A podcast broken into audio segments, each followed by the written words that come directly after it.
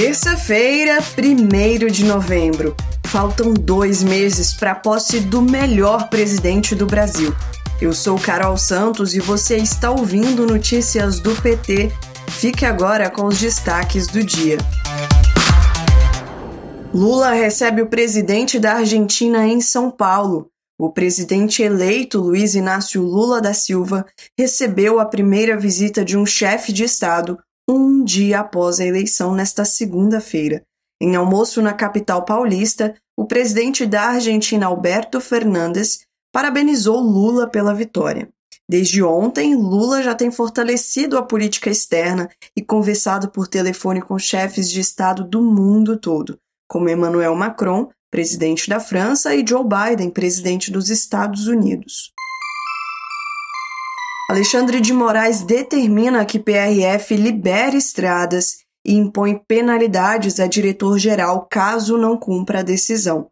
O ministro do STF fixou multa de 100 mil reais por hora de descumprimento, aplicada diretamente para o diretor-geral da Polícia Rodoviária Federal, o bolsonarista declarado Silvinei Vasques. A decisão também afirma que Vasques pode ser preso em flagrante e afastado por desobediência se a ordem não for seguida. A presidenta nacional do PT, Gleice Hoffmann, comentou sobre a postura de Bolsonaro, que ainda não se pronunciou desde sua derrota nas urnas.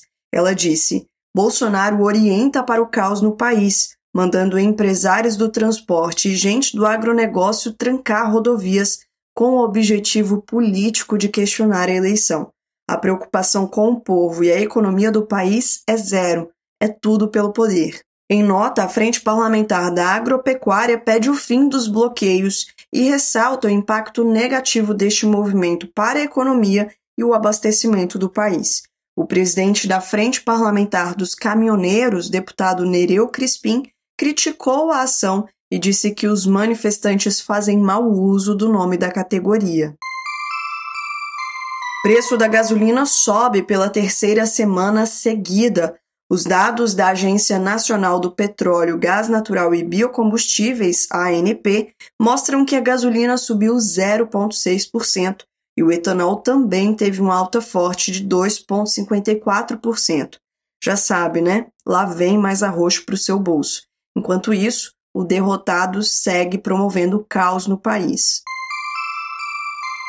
Amanhã, 2 de novembro, é dia de finados o Partido dos Trabalhadores e das Trabalhadoras presta sua solidariedade a todas as vítimas da Covid no Brasil. Essa tragédia poderia ter sido evitada se a gente tivesse um presidente que realmente se importa com seu povo. Este foi o Notícias do PT. Ele é diário e está disponível na sua plataforma de áudio preferida. Siga o podcast para receber uma notificação toda vez que sair um novo episódio. Se você gostou, deixe cinco estrelas na avaliação e compartilhe. Você encontra mais notícias como estas no portal do PT em pt.org.br.